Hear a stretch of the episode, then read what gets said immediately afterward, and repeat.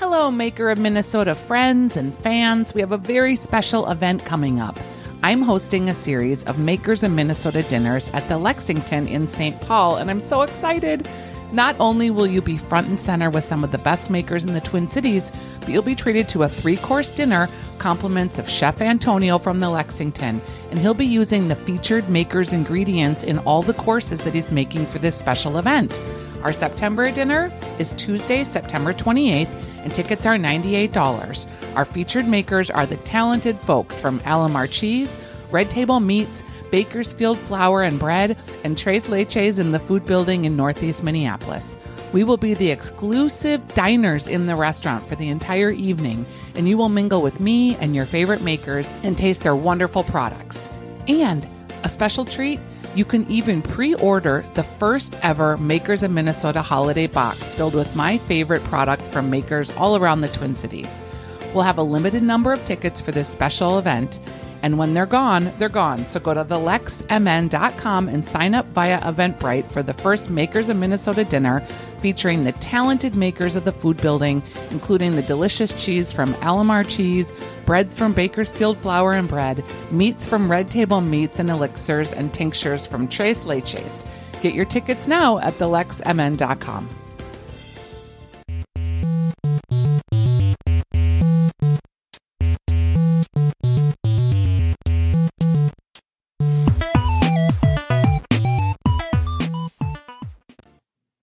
And welcome to the Makers of Minnesota, where we talk to cool people doing cool things.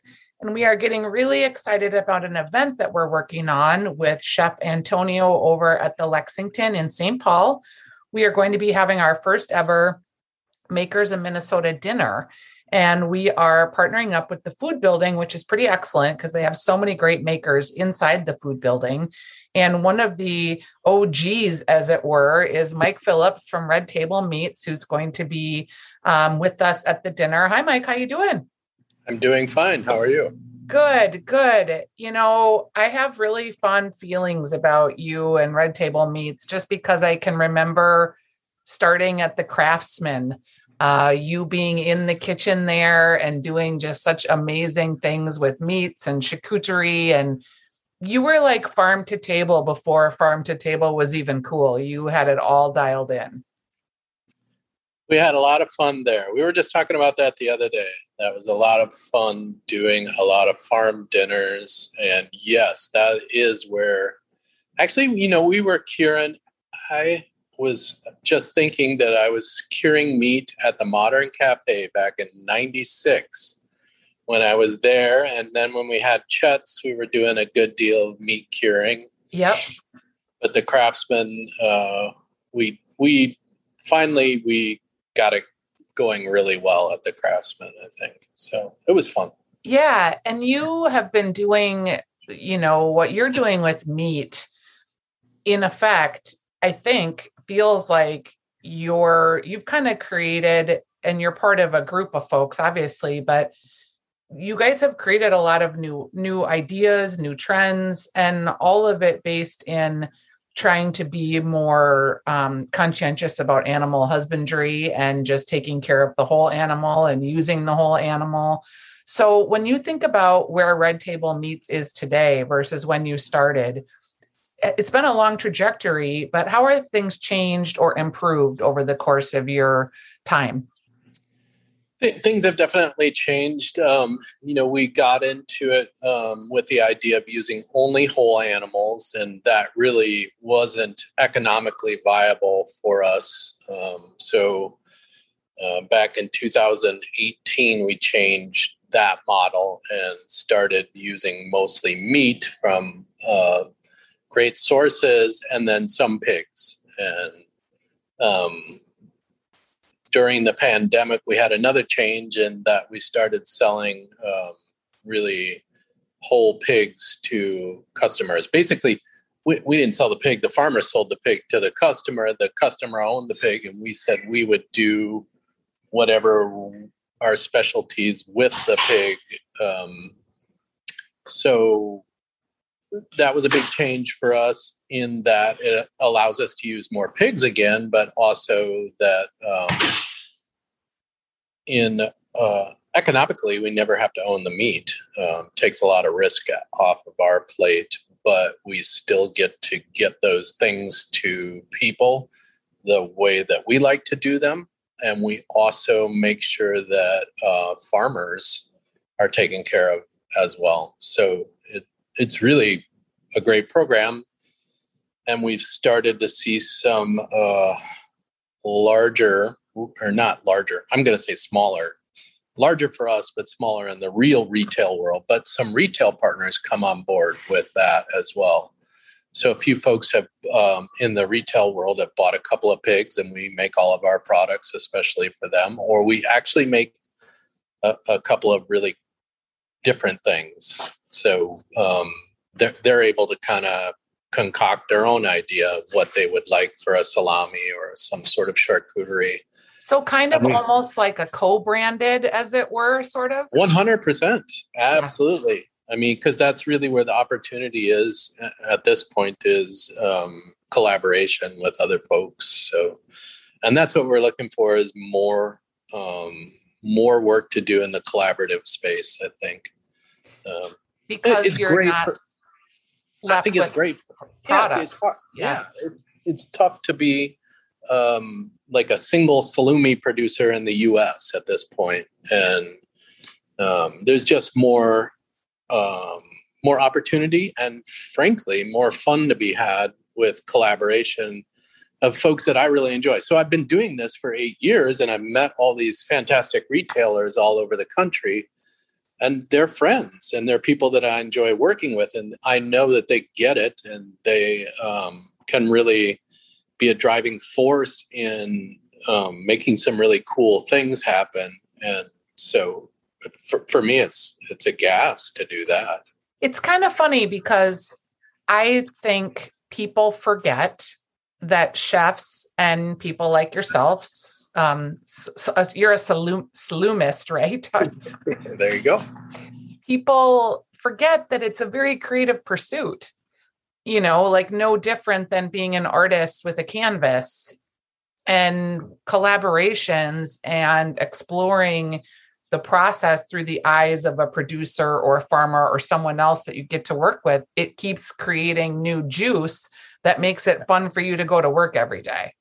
Absolutely. I mean, I used to play in bands and it's the same sort of thing. You get totally. To yeah. Hang out with these people who you think are cool and you're like, wow, you're cool. You want to hang out with me? That's absolutely. Cool. Yeah. So That's funny. And fun. are you kind of introverted, do you think? Yeah kind of yeah i suppose i am. Because when i've seen you i mean you're almost like and i hope you take this the right way you're kind of like a mad scientist you know? And you're you're sort of in inward and you're sort of soft spoken and then you like pull out this amazing skill and this amazing meat and everything tastes so good and you're very humble about it. Oh thank you.